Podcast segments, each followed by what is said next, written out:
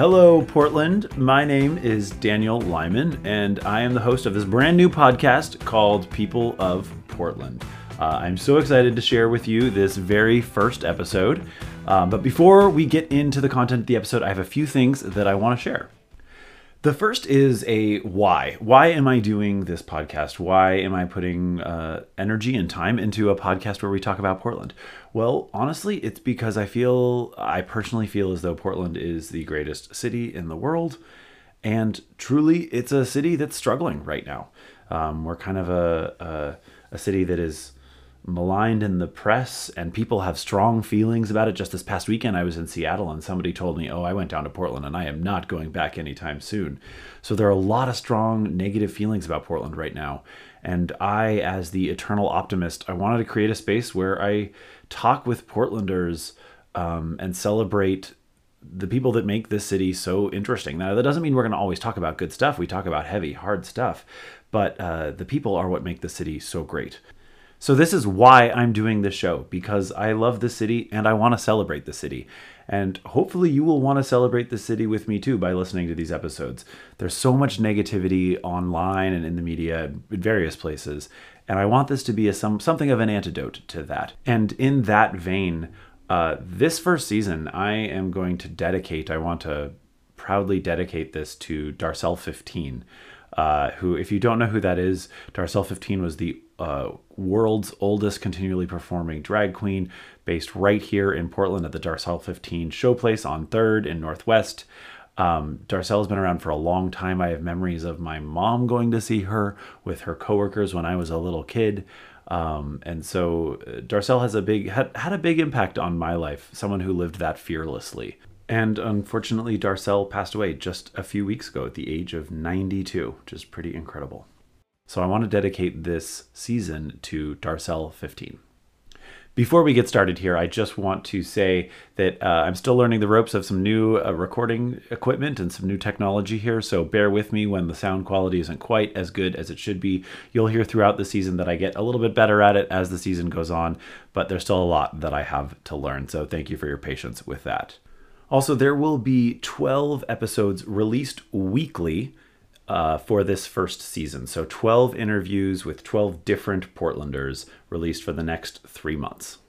If you like what you hear today, please subscribe to the podcast on whatever platform you subscribe to podcasts. Um, go ahead and check us out on Instagram at People of Portland Podcast, and please tell your friends if you liked it. And if you don't like it, uh, don't tell your friends. And so for this first episode, I am so excited to announce that I got to speak with Kevin Cook, who you probably know as Poison Waters, who's one of the most famous drag queens here in Portland. She is the heir apparent to the Darcelle XV showplace. Um, as I mentioned, Darcelle just died a few weeks ago, and Poison has been hosting shows at that showplace for a very long time. She's an entertainer, she's a comedian, she's a performer of all kinds. Poison Waters has done all kinds of things, and Kevin has a really interesting backstory and is someone that I'm really excited to that was excited that he was willing to come on the show and talk very personally about his life. Um, a quick note that this recording was done before Darcelle died. So uh, Kevin talks about Darcelle in a, in a different way in the present tense and in a different way because this was a couple months before Darcelle had died. So just know that. Um, now, without further ado, here is Poison Waters. Hi, Daniel. Kevin, hello. How are you today? I'm doing well. Good morning. Thank you for being here. Oh my gosh, my picture's looking crazy. What happened? I was gonna say, yeah, you look like you're being like transported through the TV or something. I know. Let me stop my video and try that again. That was weird. that was pretty trippy. Oh, there we go. Hey, I'm like back. I was took I felt like I took too much acid this morning or something. So Oh, never, never too much. well, again, thank you so much for being on here. I'm really, really excited to talk with you. Sure, sure. Always a pleasure. Yeah. So, um, first of all, I am a, a, big fan. My husband and I have seen you perform a number of times. So, Oh, uh, thank you. yeah, you've you've built quite the name for yourself here in Portland. it's been fun, a lot of hard work, but here we Oh, are. I'm I'm sure I've, I've seen your calendar on your website. It looks like nonstop. so Crazy. So, just to let you know a little bit about this podcast, this is about celebrating the people of Portland and the people that make Portland such an amazing place to live. And uh, part of that is to get to know people a bit better and to know their background and everything. So, I like to start from the beginning. And I've read a little bit about you. Uh, and you and I have something in common, as I spent a lot of time in the LA area as well. Um, okay. But so you grew up in Santa Monica, is that right?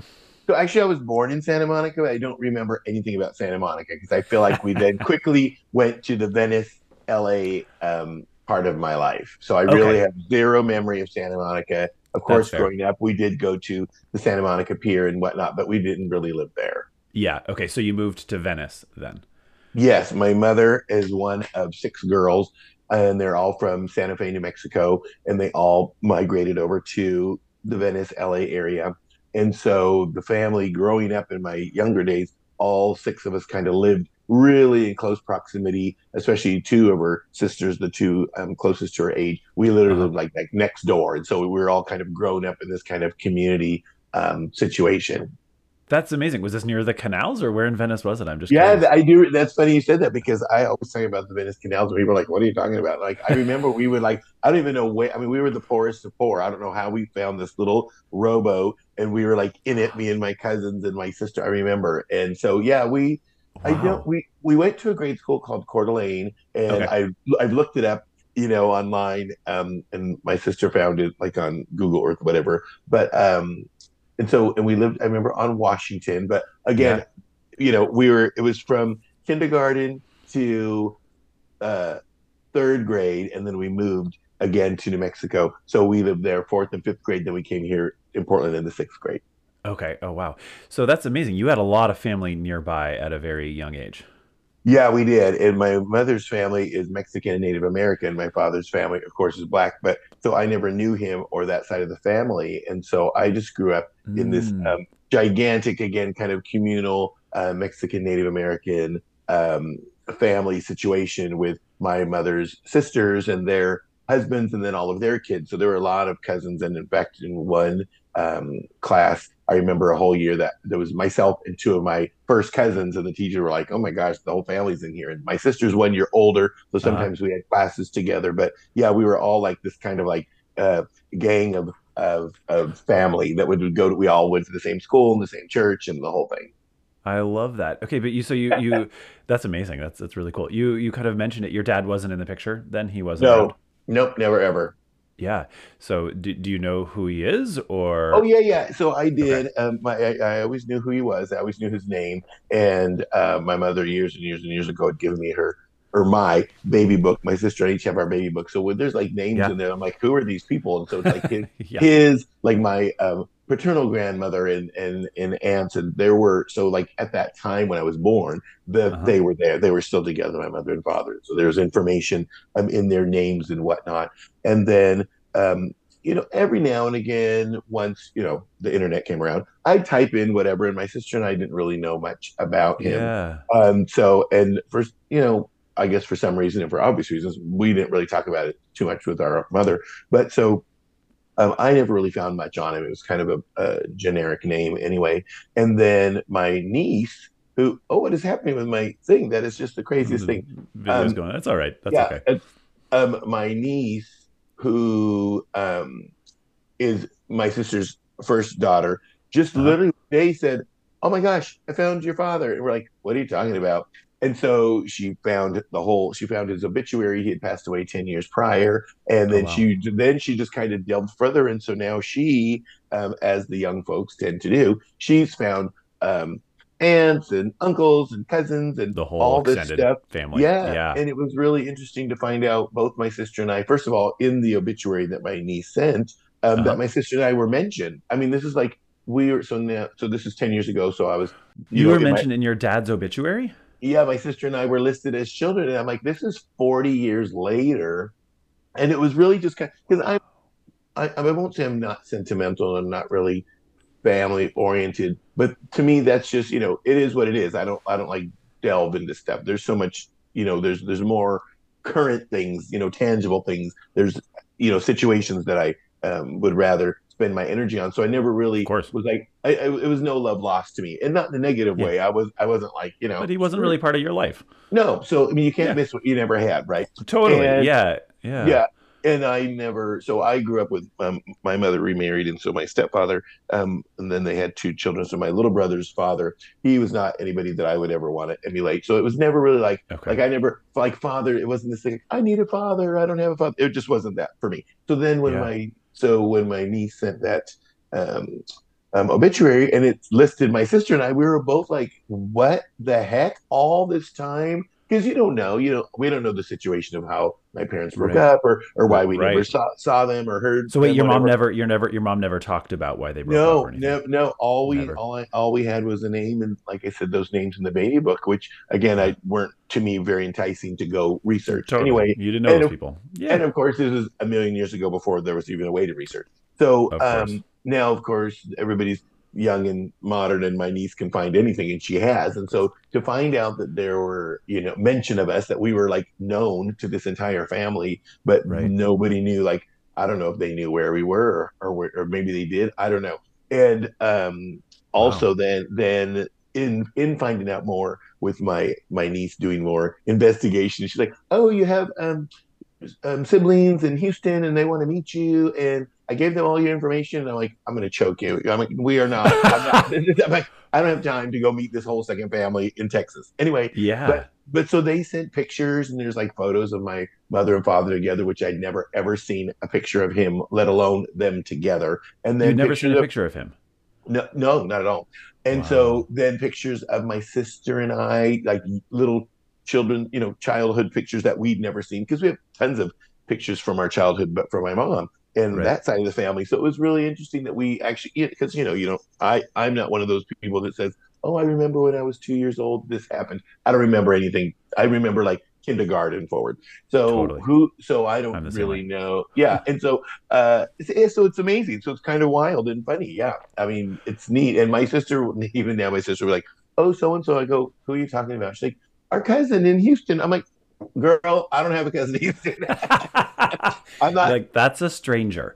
yeah, she, they, they, they, want to come up. I go, well, they are more than welcome. Here's my show schedule. I'm not going. Yeah, yeah understandably. I'll so, the door, but that's about it okay so uh, this is like obvious I, am a therapist uh, part-time. That's what i do. I do uh, that part-time and i do this part-time. Um, so i tend to get into the deep stuff. You don't have to answer anything you don't want to answer of course so uh, please, oh i answer everything. Um, drag queens tend to be pretty open that i will say. Drag queens tend to be pretty pretty we got nothing to lose. Yeah, yeah exactly. So okay let's just dig, dive into it. Then how do you think growing up without uh, your uh, like uh, your father, you had a stepdad, around, but your your father around. How do you think that affected you as a queer person? Um, I, you know, I don't know. It's not anything I've really pondered. I kind of just grew up uh, just knowing I didn't have a father. You know, some yeah. people have some people have two parents, some people have no parents, some people have, and so I was just a person who had a mother and a man she was married to who did, right. was who didn't. Uh, we had no connection, and so you did not like I, him. No, not at all. And and I think the feeling was mutual. And so, so me growing up as a queer person, like I always knew I was different. Again, like in grade school, and I'm like, oh, this is kind of weird. You know, why do I have these weird feelings? But again, just too young and too naive, and um, not so worldly to even know what the word gay was or what that even meant. And so I just knew I had odd feelings when it came to um, people I saw on television or in a movie, you know, that were men, and I'd be like, oh. And so you know, there is some sort of, you know, people would say, oh, you know, you're attracted to men because you didn't have a man in your life. And like, well, you know, I don't know. I don't know how that's like, that that's old, old school psychology. They yeah, I, that kind of stuff. Yeah. yeah. I'm, I'm like, mm, I don't know that that has anything to do with that. But, yeah. um, so, so, you know, growing out, growing up without a father, you know, a lot of folks, you know, especially when I was growing up in the 70s and um, early 80s, the people, you know, they're like, oh, your father, you know, you got to play football and all that stuff. I never had that pushed on me because I didn't have that father figure, which I was at great relief to not yeah. have to, you know, my other friends, what that, you know, I didn't grow up. I grew up thinking I was the only gay person in the world. I didn't even know anybody gay mm. in high mm. School. I didn't know anybody okay. gay until I went to Mount Hood Community College in '86, oh, and wow. so okay. that's yeah, and that's like a whole long 17 years of living without ever crossing paths with a gay person or even realizing there were any more than me besides what I saw in the media. But right, in right. here in Portland, I didn't know anyone, and so in high school and junior high, I didn't know anyone, and so I was like perfectly fine not having to be forced to play football or soccer or any of those things that I would never have done anyway. Right. Um, so like that, like hyper masculine stuff wasn't pushed on you. No, not at all. In fact, yeah. I remember like my stepfather. You know, again, I have two younger brothers, and so we would all be outside, and I don't know, we're like stacking firewood, or I don't know what we're doing. And you know, it was clearly not my thing. I don't like to be outdoors. I don't like to be dirty. And I remember he would say, and he was not a kind person. He was alcoholic mm. and um, abusive, and he was not kind. And he would say, "Get your ass inside and and make dinner with your mother." So like literally like pushing me into the quote unquote female house roles, which right. I was thrilled. You know, I right. think he thought he was punishing me. Like I wanted to be outside in the rain, second wood. No, I will happily go inside and yeah, you'd rather cook dinner. yeah, absolutely. And so yeah, I never, I didn't. I think growing up without a father, to me was this sounds terrible probably a blessing like i didn't right. have those conflicts i didn't have that that constant i don't want to do that i don't want to do that i just it was never i never was made to do stuff i didn't want to do in that regard do you still talk to your stepdad? Oh no. He's still around? He, no he died a long time ago. Oh okay. Okay. Yeah. Sounds like that was a contentious relationship when you moved. So did you when you moved to you said you moved to arizona after after Venice? no no we went back to new mexico. New mexico sorry where my, sorry. No that's okay. That's where my mother's and, and all her siblings were from. And they so so i told you there were six of them. Well right. two moved two moved up to and you know i don't know if you know a lot about six sisters. There's always two oh. against four, three against three. Oh Everyone's we're not speaking to these people this week. We're like each month, like who are we talking to now? You know, we never knew who was friends with who, even as adults, and we're just kids. You know, collateral damage. Nope, you can't go talk to your cousins. It's a new yeah. person you got to avoid every single day. Oh, it's so crazy. so two of them, two of the two of the sisters moved here to Portland, which was okay. so weird. We're, we're like, you know, we're in. Uh, the third grade in yeah. in sunny California, going, "What is Portland, Oregon? We never yeah exactly. You know, we, we were literally yeah. like, "Wait, what?" And so why there? Mom, right, right. And so it was seventy seven, seventy eight, and there was you know Carter administration. Everybody's poor. There's no jobs. Blah blah blah. Right. And and my stepfather could never keep a job anyway. So we were like, okay, uh, my family decided we were moving to Portland to then have you know, be with the other two sisters and their families up here in Portland. But my mother said, first, I want to go back to New Mexico just so the kids could experience New Mexico, which. Mm. So we went for two years. We lived in Santa Fe one year, in Albuquerque one year, and it was really fantastic. I loved it there. I loved I love it New there. Mexico. Well, and you know the sadness is, so I was, I don't know, how old was I? Eight, nine, and then I've never went back. I've never yeah. gone back, and we came here Ever, in '79. Not once. And my sister and I both, because we loved New Mexico so much, we both said, okay, we're in Portland. As soon as we're old enough, when we graduate high school, we're going back, you know, to live our lives in New Mexico. We never right. went back. We've never gone back. Just life, you know, happens. And and I rem- I have fond memories. And now when people, you know, everybody goes to Santa Fe now and, right, and right, Albuquerque, right. and they come back, they're like, oh, you know, did I'm like, this was in 77, yeah, 78. I don't know. I, it's a different lifetime ago. It's, it's literally, it's not, I'm sure, yeah. I'm sure they're both lovely places now, but they're not what I remember. So, yeah. So, no, we never went back. And so here we've been since 79, which I don't know, is that 40 years now almost? Good Lord. are you, are, is part of you avoiding going back to New Mexico? No, not for any reason. I just, there's other places I'd rather go. Oh, 44. I, do, I had to do the math. Um, yeah, yeah, no, no, because it's kind of like I've been there, done that. I don't know anybody there. I don't have any connection there. I don't have any, um, you know, I what who would I go visit or what would I go visit? I don't even remember where we lived. You know, I was right. in the I was in the fourth grade and the fifth grade, but just coming here was kind of like, ooh, gross. What's Portland, Oregon? Let's go. let's go back to the fun and the snow and the school and our school friends. Like I don't even know anybody that I went to school with there. It wasn't even like you right. kept in touch with people like that back then. Right. There was no Facebook to see what people were up to. Yeah. Yeah. No. Yeah. No. no. So, did you like Portland when you first moved here? Um, you know, or did I, you hate it? well, I didn't hate it, but again, we were very poor. We lived in a van for the first six months. So our oh, four wow. siblings, four siblings, two parents, living in a van. We would, you know, park at parks overnight, and we would park down a Marine so Drive. all six of you would, would, sleep in the van. Yes, with all our belongings. That's all we had. was what was in that van, and Wow. um, so so you know, there's a lot of negative, uncomfortable memories of my first you know little bit of time here in Portland. But there's also you know there was also some fun times. I mean, we didn't you can't you know register to go to school, especially back in those days if you didn't have an address. So we didn't go to school. We were just living Mm, our lives. We would play in the park all day, or we'd go collect cans, which was new to us because you know the Portland was of the course. recycling. You know, Oregon was the first one to do that. Yeah. yeah, you can collect cans from the garbage and get five cents each. Are you kidding me? Well, again, we were dirt poor, so we certainly did that, and we um, wandered around and collected cans, and we were always in parks and here and there and everywhere. And I remember there was uh, I don't remember which park it was, but I know like we would always go like Peninsula Park and Farragut Park and all the Yeah. ones Yeah. over in North North Portland, and Near the train tracks and everything. Yeah. all that. And I can't remember which park had like a little league thing, but what we found out that when they hit a ball outside of the fence, if you return that ball, you would they would exchange it for a piece of candy. Well, we literally would just spend if there was a game, me and my siblings were like, "Who's gonna get the ball? Who's gonna get the ball?" And because we wanted the free candy because we couldn't afford candy, couldn't afford we couldn't afford groceries. So it was like I remember like kind of fun things like that. To me, that was fun.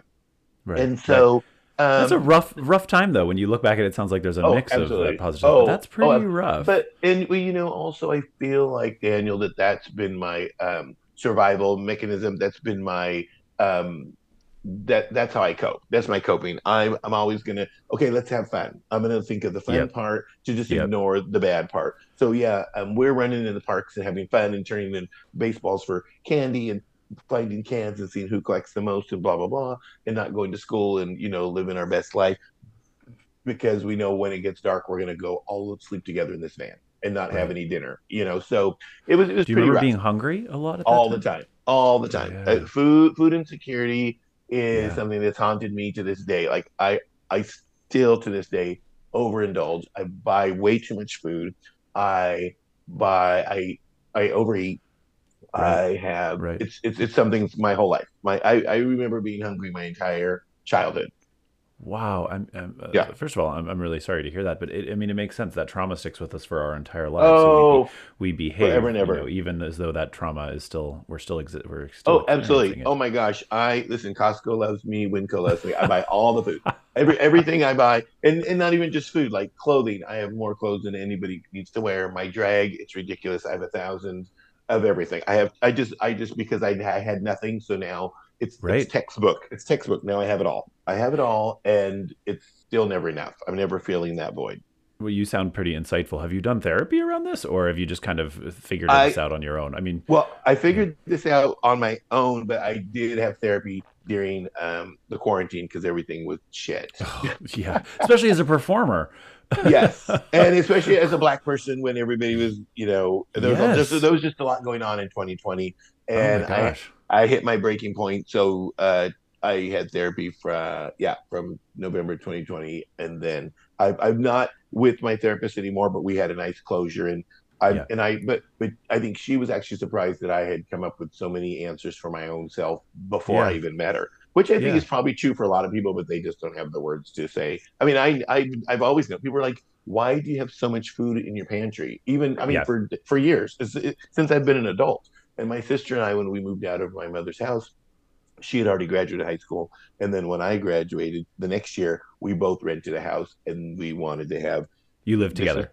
we lived Yeah. together and she had a, husband and a new baby. And Oh, wow. right at, right after high school. And we, we were just like, okay, this is going to be the complete opposite of how we grew up. Right. And food. Lots of with, food. with lots of food, um, n- new furniture, new, everything's going to be new because we, everything we had was, we, hand-me-downs. we, everything, everything in yeah, my of course. Yeah. Wow. How long? How Yeah. long did the two of you live together? Um, gosh, two, maybe three years. I'm not quite sure. And then,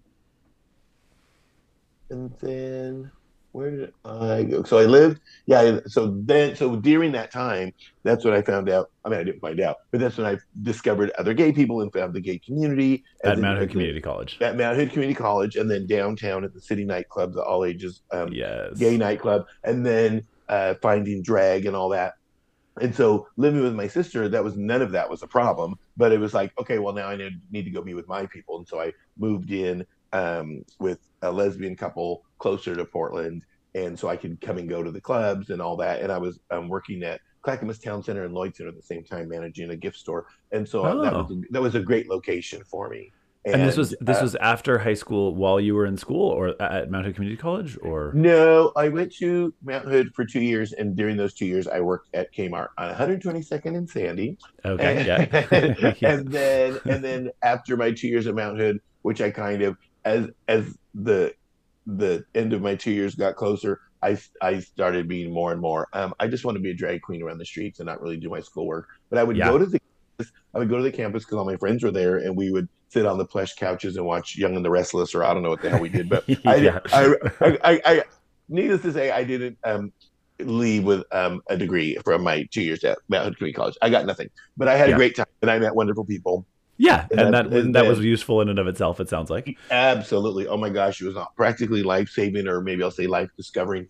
And then, mm. so I was hmm. working at Kmart, and I was I knew I was uh, done there but um, I loved retail and I loved people and I loved um, malls. And so well, you're very good with go. people, so it makes sense you'd want to be in a place well, where you could. Let yeah. me tell you, it, it, working at Kmart was my training ground. If I can, you know, if I, I, I didn't kill anybody during Christmas yeah. at Kmart. I can talk to any. I can handle anybody. Oh, and, don't lie to us, Kevin. You must have killed a few people at Kmart oh, during Christmas. Oh, well, I, I, did with my words. I've always been yeah. very good um, putting people in their place. And, yes. Yeah, oh, and leaving them speechless, going, uh, "Okay, I guess I was told." Yeah. yeah. I mean, Kmart, you get all kinds too. So yeah, oh, I mean, all attitudes. Yeah. Let me tell you. Yeah. Wow. Okay. So that that was during you know, community college time, which wasn't terribly fruitful uh, academically, but socially sounds no. like it was huge. Oh, it was fabulous. It was fantastic. Yeah, and then you moved in with the lesbians after the lesbian couple after that. It sounds like. Yep, yep, yep. Okay. And it's a funny thing. So I lived with this couple. Uh-huh um, off 28th and Sandy in a beautiful old Portland brick apartment. Oh, that's and, very close to where I live. Wow. Oh, yeah. it was 711 Northeast Randolph. It was wonderful. Oh, I know exactly where wonderful. that is. Yeah, that's yeah, a cool, just kind cool spot. Across from where they recently now torn down the Pepsi Cola thing. Yep, so, exactly. Um, so I lived there in apartment 303. Then I went and lived back with my mom for a little while. I think like the lesbians wanted to move away and I couldn't afford to live in the apartment by myself. And my mom had recently relocated just down the street, also oh. on Sandy, like oh. not not down the street, but like um it, close to 80 seconds, so maybe like 70 far, or something.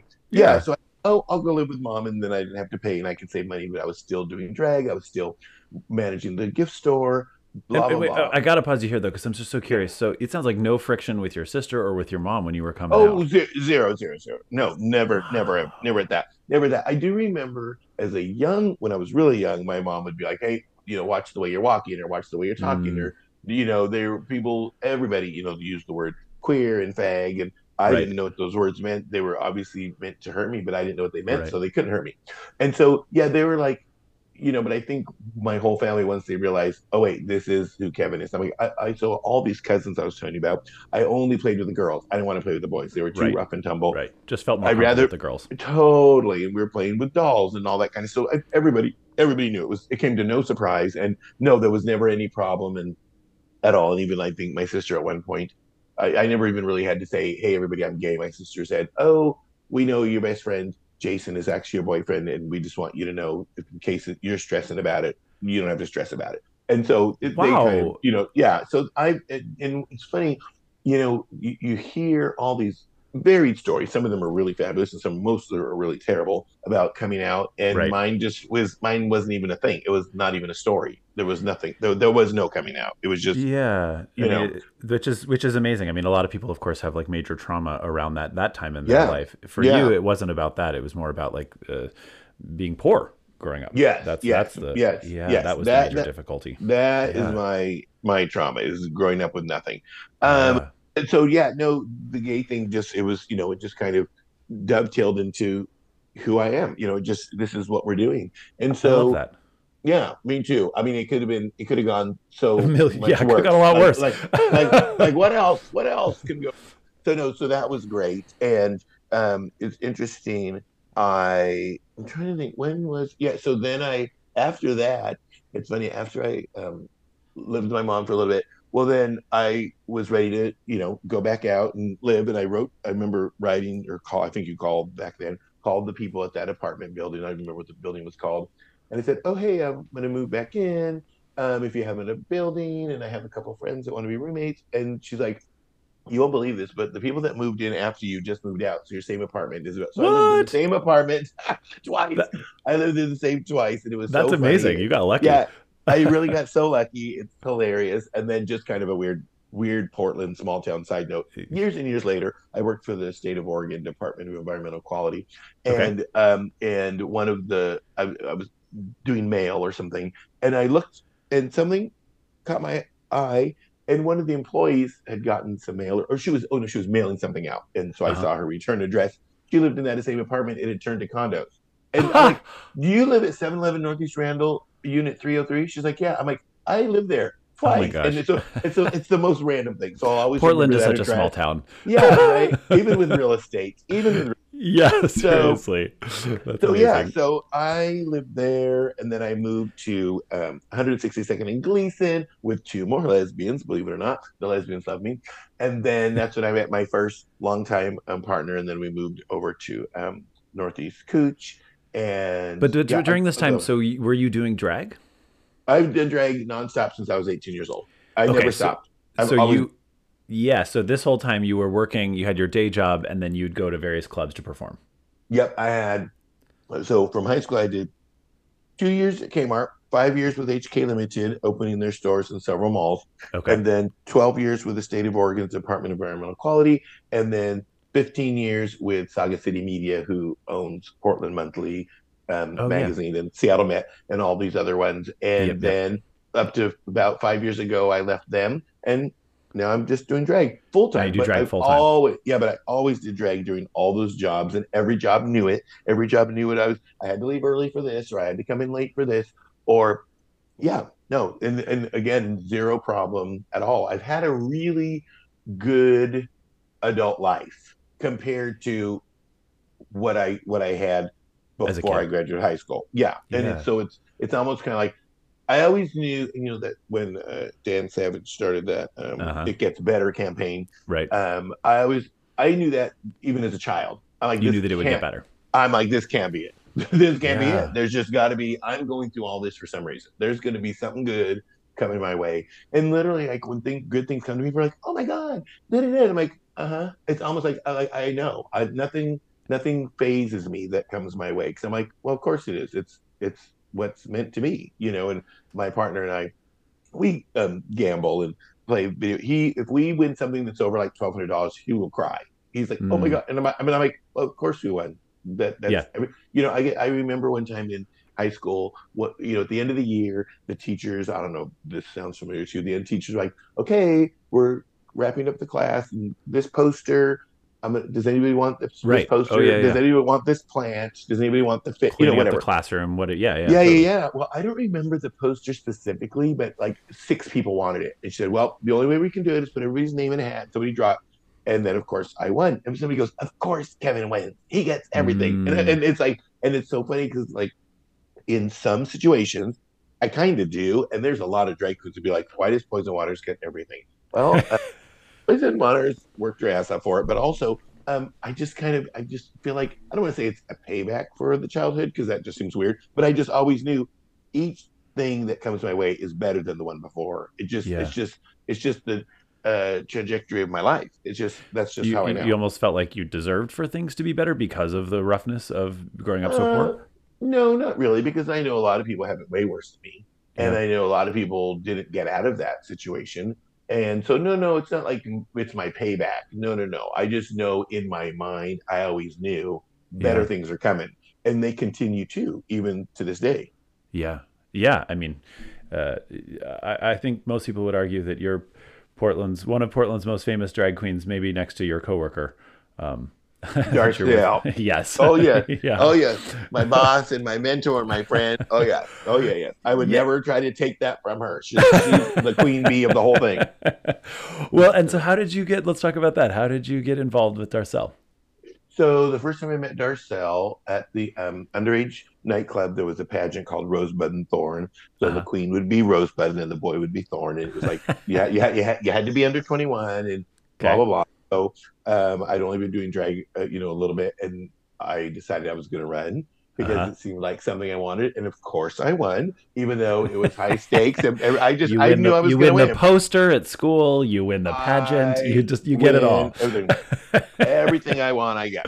Um, so uh, I need some of that not- luck. Wow. right right and so um then at the you know at the crowning ceremony da, da, da, da, you know when they say Yeah, here's yeah. the winner here's the rosebud and here's the new thorn and we sit on this little thrones they made da da da and they go we have a special guest and then here came in this white haired to and to me again being 18 years old i'm like who is this old drag queen well Right. meanwhile I, i'm now about the same age Darcelle was when At that point, he yeah. did that yeah yeah and so all and she looked later- ancient at that point to you. Right, right. And I'm like, oh my God, what do I look like now to these new kids? So anyway, um, so he was there and he said, congratulations. And he said, you know, blah, blah, blah, whatever the pageant told him to say. And then he said, and most of all, have fun. And I just really remember that. He had both of our hands and he just said, most of all, have fun.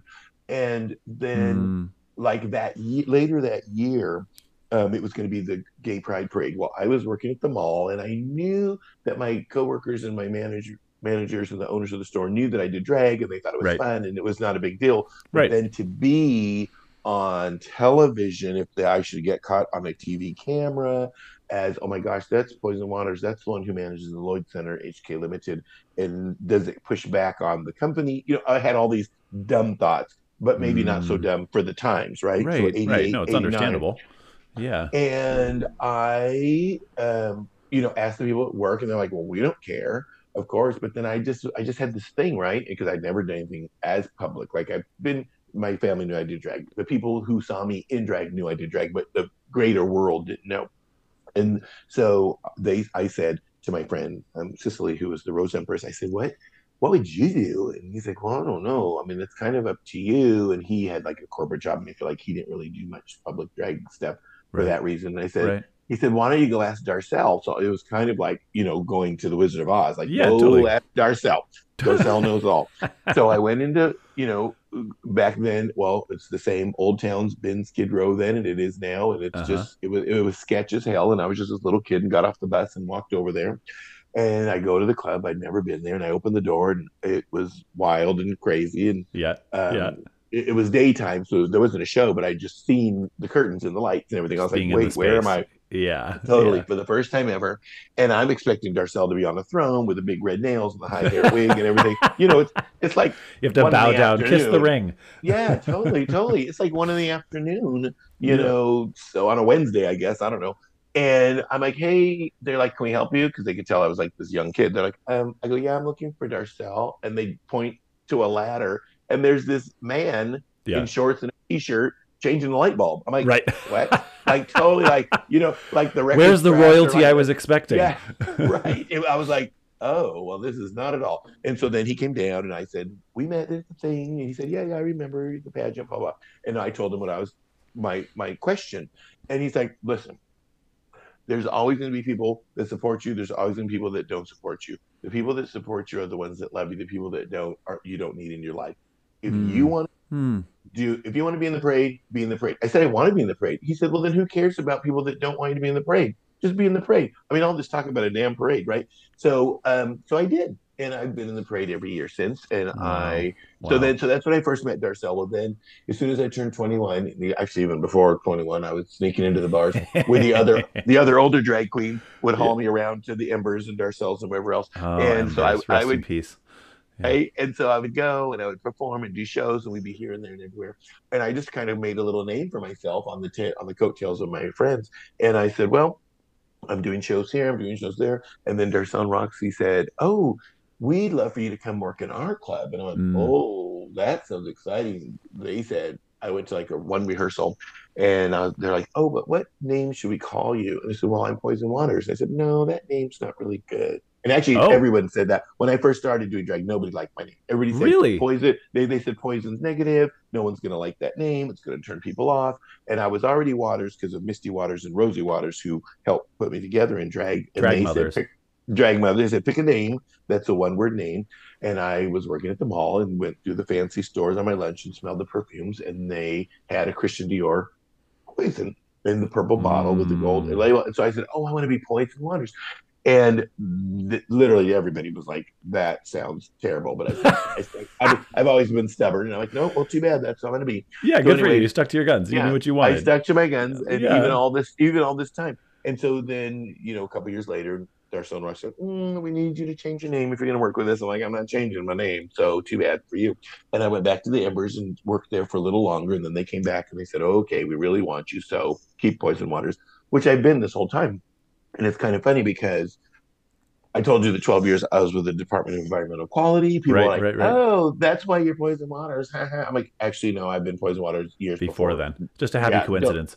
yeah, don't be silly, people. And Yeah. then um, I'm not that basic. And then there would be um, then also earlier, you know, in the 80s, 90s, um, two twofold. My uh, all of my friends died from Yeah, HIV and AIDS. Like course, literally, yeah. the whole community went away. So I turned to you know a little alcohol, a little drugs. I was kind Yep. of a bit, and everybody still loved me. I was still you know the the toast of the town in my mind and but I could also kind of like be you know bitchy to everyone I wanted to, and it was part of my persona, my stage personality on the microphone. I was really um, a mean person, but it was a funny mean because I've always been funny, but so I could always like kind of mask an insult with a little humor, so I would get the whole audience laughing while I'm being mean to one person, Right. and many times people would leave in tears, and many times people would fight back with me, and da da da. So anyway, so then people were like, "Well, we know all your name's Poison. You Got it. such a poisonous bitch." Well, then I went to um, uh, Cascade or not Cascades Project. Um, Women's in a Community AIDS Resource had a had a HIV affected children's camp 23 years ago in 2001, and I went on um, Darcelle's recommended. She said, first, come to this fundraiser with me. I want you to learn about this camp. So I did, Okay. and my mind was blown. I'm like, oh my gosh, you know, you know, having the connection I had with the HIV community from all my friends passing away, Right. then to find out that there was a camp just for children 5 to 15 who are HIV um, affected and infected. We're like, wait, what? And so I learned with these women. I learned what their program was about. I volunteered with them, and then I went to their camp. Well, that whole week literally changed my life. And so then when I came home, like Darcelle and literally everybody that knew me back then goes, "You came back a completely different person." Well, now I'm the poison that I am. So not you know tooting my own horn, but I'm very generous. I'm very Right. affectionate. I'm very. I want to. I want to. I want to uplift people, and I want to bring people. You're not their, the bitchy you know, queen before that that you were at all, that. at all. Yeah. So oh, now people, so now people that didn't know me back then, but know me now, they're like, Poison is such a funny name for you because you're the complete opposite. You're just so kind and generous and giving and da da. da. And then I always will say, well, it wasn't always, but really the name came from uh, the perfume, and it, now it's taken on so many meanings over the decades. So I want to step back here just a little bit. Uh, you know, you kind of you mentioned how rough the 80s and 90s were for you Mhm. at that point. Um, yeah, d- can you just talk a little bit about that? Can you just I can ask specific Yeah. questions, but I'm just so curious Yeah. your experience. You know, everybody in the queer community has some experience, of course, with HIV Oh, in one, one form or the other. Um, what was that like for you? So, you know, the first people I met that were gay and I felt like saw me and got me and understood me were people my own age. And Yeah. we were at Mount Hood Community College and they were because I went to Parkrose High School and out in East County and they had Oh, yeah. Gresham and, and Reynolds. And so we were all kind of like Yeah, East yeah. County, East County gays. Mhm. And then moving downtown to the nightclub and, and hanging out, then I met a whole I met the North Portland gays, the Northeast Portland gays, the South, Right. I met a whole new world. the It's like, West oh Side God, gays. I found my whole these are this is my village. It's getting bigger and bigger, and I'm meeting these people, and then in drag, meeting all these drag queens and wonderful, wonderful, wonderful. Well, then literally one by one, so I had this new giant family, and then Yeah. one by one they're just dropping it and going away and dying, being sick, being in the hospital, and it literally was like seeing this big, beautiful, um, full tree dropping its leaves, dropping, dropping, dropping, dropping, and I'm just like, oh my god, I finally found a family that I felt loved and seen, and now this is being taken away from me.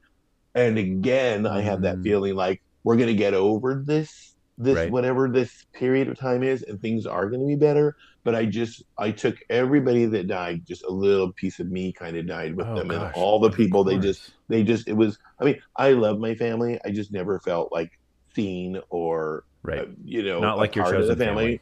right. And it so it was really it was devastating. And especially because i had just i'm like oh my gosh i'm gay and everybody loves me because i'm gay. I'm in drag everybody loves me and i'm in drag. This is and then literally literally that year everything started happening around me. So it was kind of not kind of it was devastating but i've course, never been trauma. a person totally and but i'm a i'm a stuffer. I put it all down and put on a happy face and you know when all my friends every time my friend would die we'd do a show for them so we're back to putting on drag and literally drag has kind of saved me in a way but it's also kind of you know it helps me mask anything that's going wrong in the world because i mm. literally you, you're painting on a happy face. So no matter Right. what you're no matter what you're going through drag you know is like an armor and Right. then Totally. i'm like nope we're not going to talk about it we're going to move on to this and we're do that and i've always been kind of like um i don't want to say now i'm like desensitized but when somebody dies i'm not a, i'm not a fall apart person i'm like oh not oh my god not you Yeah. know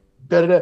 i'm like okay so let's find the date for the memorial okay now we're gonna so and so the flowers and we're i jump into business mode and i Yeah. and everybody knows that about me so Right. in the last several years, anytime someone's passed away, it's like, oh, where's Kevin? Okay, we're gonna do this, this, and this. Because some people just can't, you know, hold back their emotions, and that's their thing. And I, you know, sometimes I envy that, but nope, I just rather turn it off and You said you're the opposite. You stuff it so that you don't have to deal with it. absolutely, absolutely. Yeah. Which then, of course, you know from your professional Yeah. um, position that that you, you can only stuff so long before the Of volcano erupts. And so I, I, I've, I've had a few moments over the Uh. decades where, like, okay, I guess I stuffed a little too much. So um, I'm I'm doing better about addressing. I can relate but to that. Yeah, Yeah. So yeah. So yeah, it was it was really rough. And the thing, you know, Darcelle's, but back to your to Darcelle, Darcelle saved me because he was um, older and had seen them come and seen them go, and he's like, you know, this we got to go to work. He was literally Right. the show must go on, business Right. as usual. So he helped me with that as well, and just gave me a place to be. And so working there, you know, multiple nights a week when the club was um, open more nights than we are now right. and he taught me he taught me about business and he just taught me about how to be a person and how to be kind and how to you know he would go do all these um, charity things and all this stuff and really showed me the way of being going from just being a drunken drag queen in a bar in the nighttime to actually being a, around the clock drag queen to places that aren't gay that aren't bars that aren't Right. you Right. know queer Not queer So, spaces. Yeah, right right and so Yeah. now like the maj- i i think i'm i'm probably about a 90 10 right now 90% non traditional queer spaces is where i work and then Right. 10% i'm at Darcelle's Right. i mean i just i just there's not even really yeah the, i just don't i'll do things every now and again but for the most part my schedule doesn't allow me to be i'm i can i just go where i gotta go and it's mostly not gay which I, I think also speaks to just like how popular drag has become in non Oh, absolutely. Oh, spaces. you oh absolutely drag is everywhere these days. So I just want to uh, ask about the. Did you ever worry that you might die during that time, during the '80s, during the '90s, when HIV Oh, was?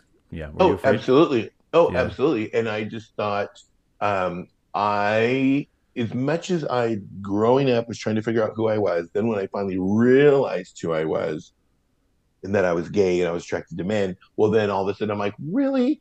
I finally figured this all out, but now it's going to kill Right. me if I And do I'm that. die. Yep. Right. And so I literally was I th- this is going to sound terrible. I I was kind of like I was a a hoe, but I wasn't a full service hoe. Yep.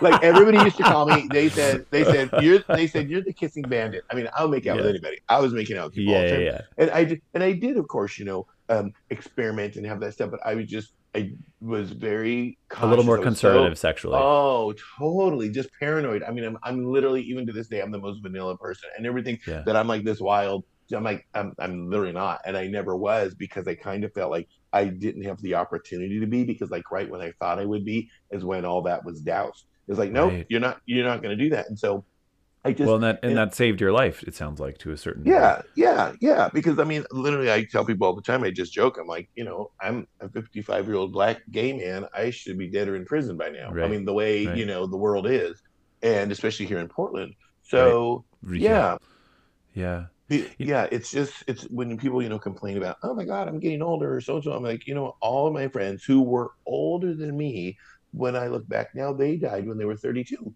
or Right. they were nine Right. or they were, and I'm like, how? is- I thought they were always so much older than me, but now I've outlived them by twice. Some of these people, and so it's like that is so. It's mind blowing to me.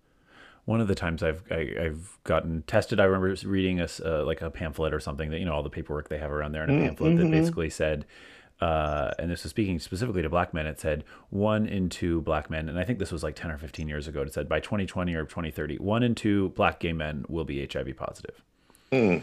um, which is just uh, I mean, kind of a, that's a devastating stat to sit with. Oh, you know, oh yeah, yeah. I mean, the the stigma around being gay in the black community, and the stigma around being HIV positive in Right. all communities. I mean, Totally. it just it just doesn't it doesn't allow for people to feel comfortable to be yes, out and open. And um, back then, I was getting tested. You know, every time I got tested, so many times. I was Yeah. like Yeah, yeah. because I would just, I just it was like, oh my gosh! And people, we were still trying to figure out how it's transmitted, and Of then we course. would learn this, and every year we'd learn something more. Every Right. you know quarterly new reports would come out, and so oh gosh! And every time I got tested, I and then that was when you had to like wait two weeks, and then you had to wait a week, and then now of course with the rapid testing. But it's like, oh no, I was yeah, I was just so paranoid. I want, I'm like, no, I have, I know that I have this great life. I need to get it. I need to get it together. I need to rein myself in. Yeah, I mean, and that that caution, you know, as I said, it probably saved your life. Probably kept you, you know, kept you around. Yeah, yeah.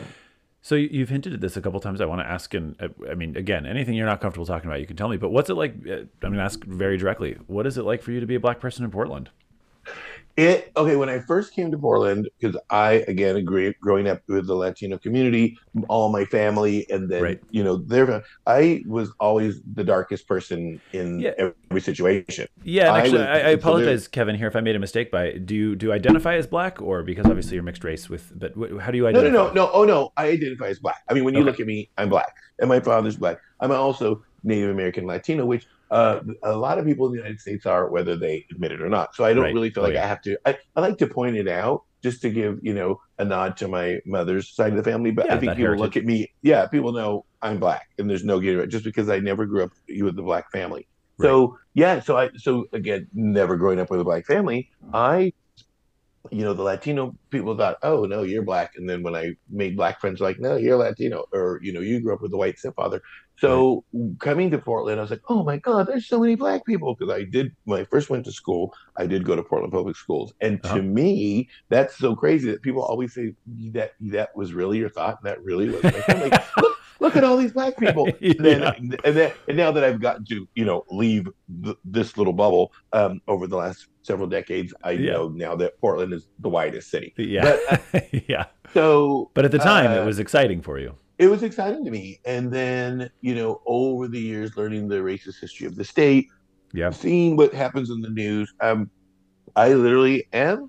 Uh, You know, first of all, I, again, I'm I always rose-colored glasses. I'm positive and perky. I, you know, put on the whole mask. But I literally am afraid to, you know, walk down the street sometimes, and I Yeah. see uh, what's going on even today. So this is, you know, when I was growing up, I'm like, oh no, I'm not going to be, you know, the only black person at this place or that place, and I got to be careful. Well, then you think, you know, as time progresses, that would get better, but it seems like it's getting worse. So, um, Mm. you know, now black folks are literally being hunted in the streets for doing nothing, and so I used to um, go hiking all the time up in the West Hills, up Yeah. to Pittock Mansion, and all that. And I, I'm sure, and part of it, I mean, I'm sure I still can freely, and but I always make sure I go with my white friends, and I'd always, Yeah. you know, It's on your mind. It's It's top it's of mind. complete, always top of mind, and yeah. then add queer to it, and then add drag to it. Like I'm Right. literally the alert person when I'm out and about because I just need to know who's around me, what car's driving by, who's across the street, who's Right. behind me, you know. And it's it's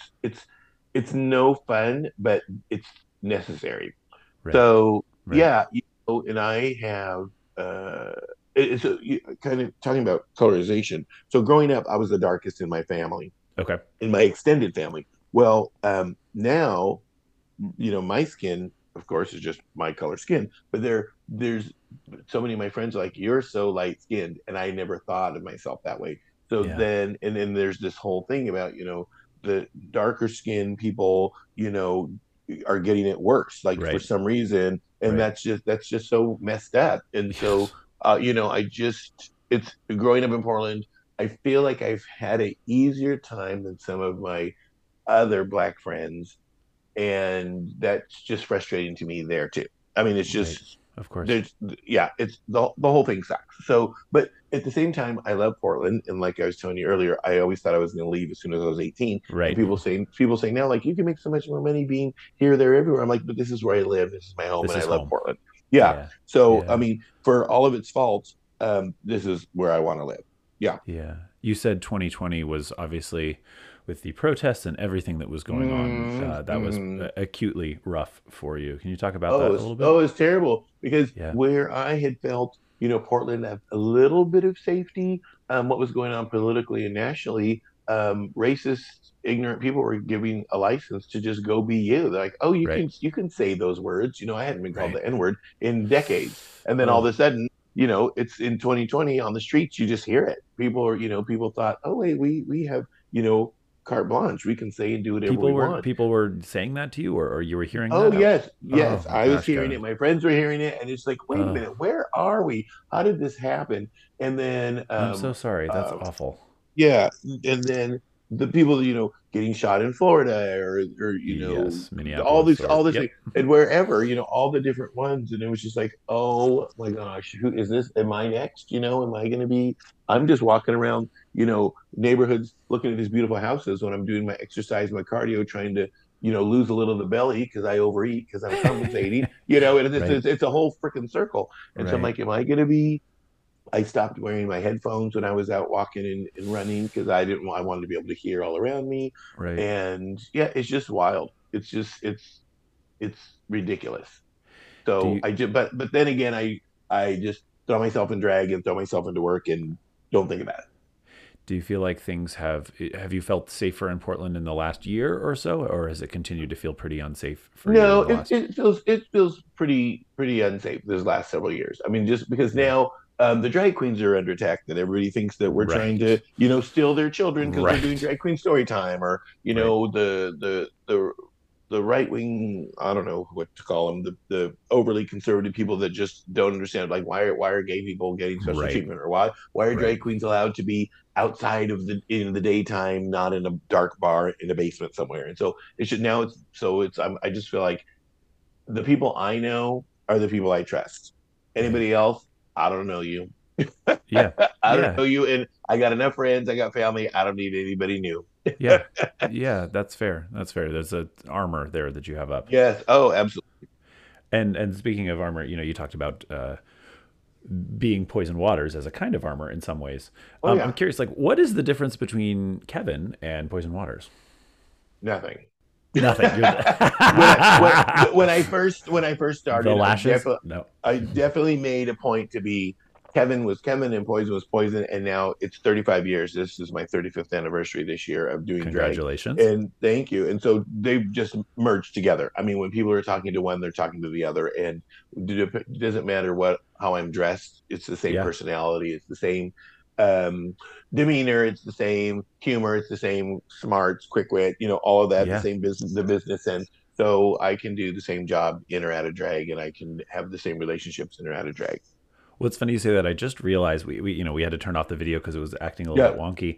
But obviously, you answered the video call not in drag. But as we've been Yeah. talking, I've actually been picturing you as Poison Waters, even though I know you're not. But I've seen you perform a lot. Yeah, so that's my my relationship with you is uh, as you know while you are in drag. So I kind of defaulted to that. It's interesting. Yeah, no, it's So- interesting. That is, I I have had lots of phone calls with people, and they're like, "Are you?" They'll say, "Are you in drag?" I'm like, "No." Like, No. but you sound like you are. I'm like, how do I sound like I'm in drag?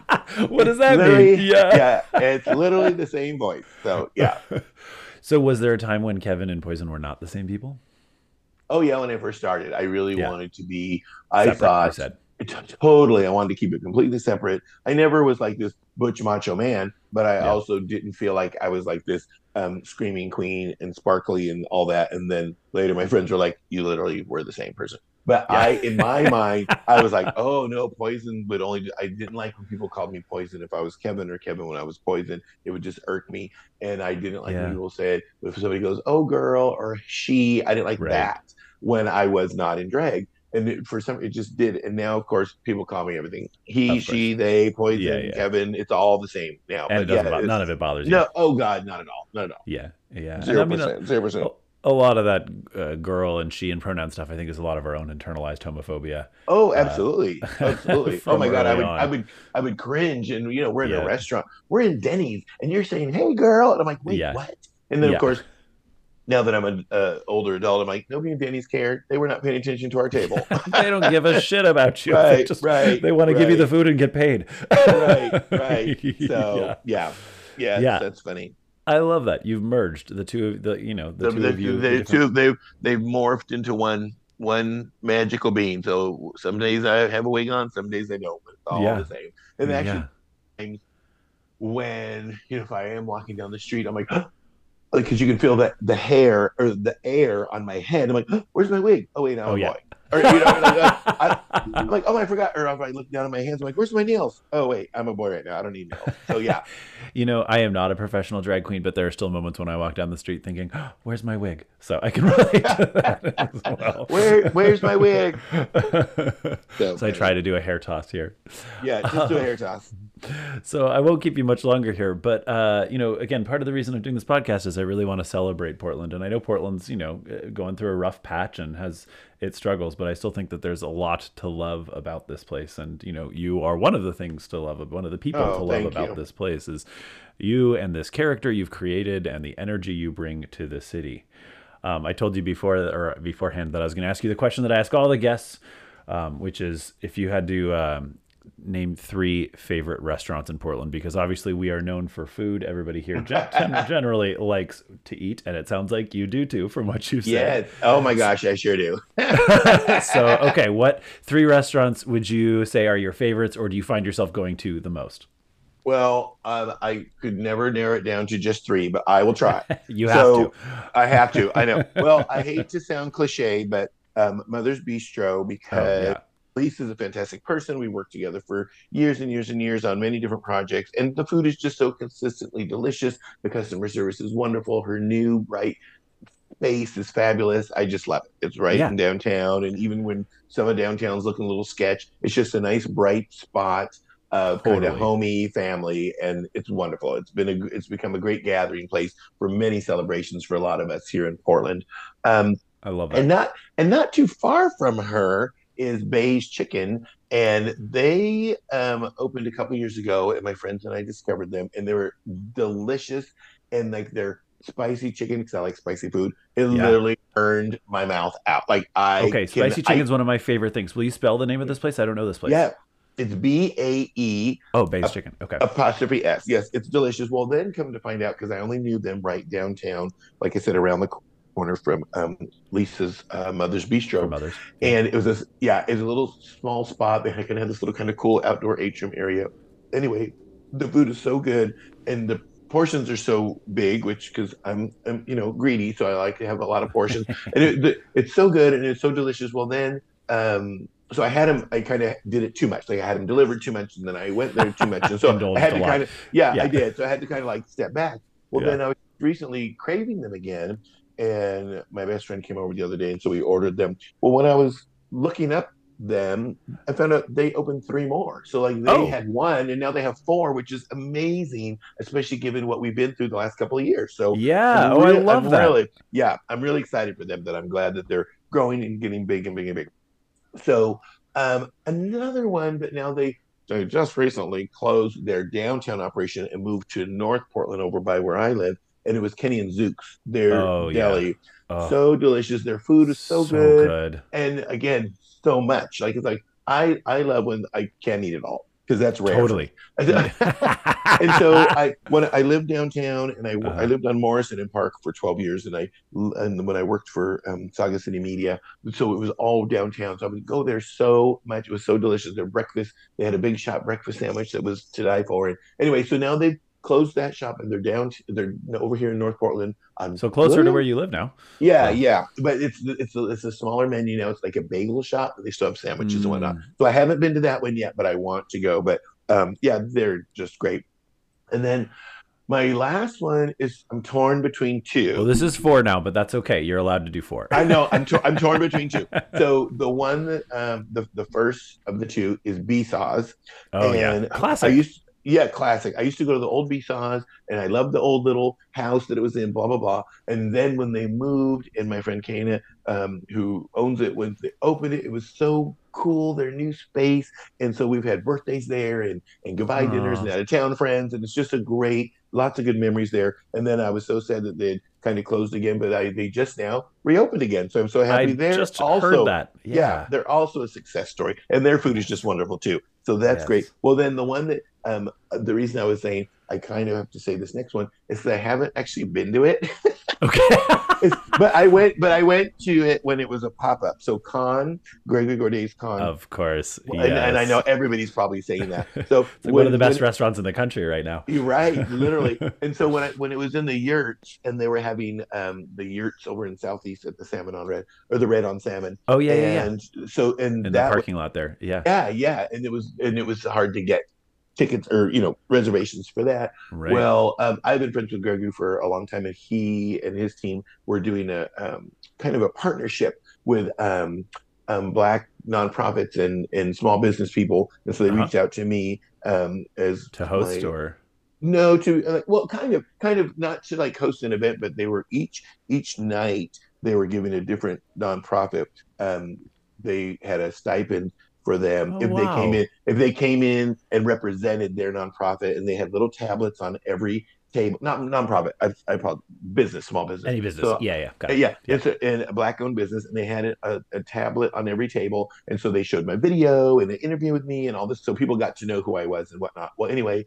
um, so Poison Waters and friends, me and my two friends, we we like we when you said host, like literally in a restaurant sense. We brought the people Oh, to their yeah. I love yurt, and here here's your menu. It was really fun. Well, as an added bonus, unknowns to me, we got to have the whole meal that everyone Oh was having, gosh. and it was Was it what- incredible? it's just what everybody was saying. It was I like uh. I like I like died. I was like I felt so bad. I'm like, oh, I wish my partner was here. He needs to eat this food with me. Well, so then uh, of course now they're open in their beautiful new space. You you can hardly get in. I was gonna say I haven't been able to go, so I'm, right. I'm- I know no one. my has. mouth well, is I'm- watering hearing about this. So It's going to be good. Well, so I haven't gone yet, but I know also my schedule is it's my schedule's crazy too. But um, I have friends that want to come down from Seattle and get the spot, and I know I thought if I really called um, Gregory and you can um, pull some See, strings. I probably could, but uh, you know, but also I love.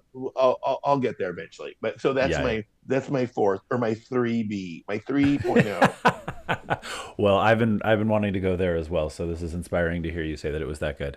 oh, it's delicious. Oh my gosh. Well, he always did wonderful food um, over at Departure At- on at Departure. the- yeah, Yeah, yeah, at the yeah. nine. Oh, So yeah. yeah, and then yeah, so good. Yeah, so those are my pick. I love it. And So now before- I'm hungry. yeah, exactly. Now I'm I'm actually gonna make some food after this because you got me Yeah, all it's hungry. time for early lunch. Yeah. Any any other thing? Anything else that we didn't cover that you'd want to cover? Well, you know, I just think there's so much drag in Portland and it's been Uh-huh. so well received. Um, so many people we get at Darcelle's. This is our um 50 um six 56th anniversary. Is that true? Yeah, 56th amazing. anniversary at Darcelle's and the majority of our audiences are first timers and I just love that Portland's giving, you know, drag a chance, giving drag its moments that it's always had but always really deserved. And so I just ask people, you know, check out the local drag scene. That's Yeah. um, not it's not always just downtown. There's drag in every quadrant of the Rose City, and there's all ages family stuff, and then there's you know of course um, 21 and over stuff, and there's brunches and bingos and shows, and yeah, there's just lots of drag out there. And I always invite people to check out my website poisonwaters.com and check my calendar, which is chock full of events for the entire community. you are the busiest working drag queen in Portland, and you look at that calendar and it shows you have 10 million events going on. I don't know how you have that kind of energy. It's inspiring. So. It's it's it, it it keeps me going, keeps me out yeah. of trouble. Yeah, that's fair. Fair, fair enough. Well, thank you so much, Kevin. I really, really appreciate you taking the time to talk with me here. This has been really fun, and you are just a delight to talk to. Well, thank you so much, Daniel. Take care of yourself, and I hope to see you around soon. Definitely. You'll see me at Darcelle's. Okay, I'll look for you. bye bye. bye bye. And that is the incredible Poison Waters. I want to thank Kevin so much for being vulnerable and talking with me and sharing his story. It was awesome to hear. Um, if you've never been down to Darcelle's, definitely go down there and check out Poison Perform. Um, also check out Poison Water's website where you can list, you can see all the million different events that she's doing. So that was the first episode of the People of Portland podcast. Thank you so much for listening. If you enjoyed it, please subscribe, and I look forward to bringing you bringing you new episodes every week for the next mm, 11 weeks. Thanks so much for listening.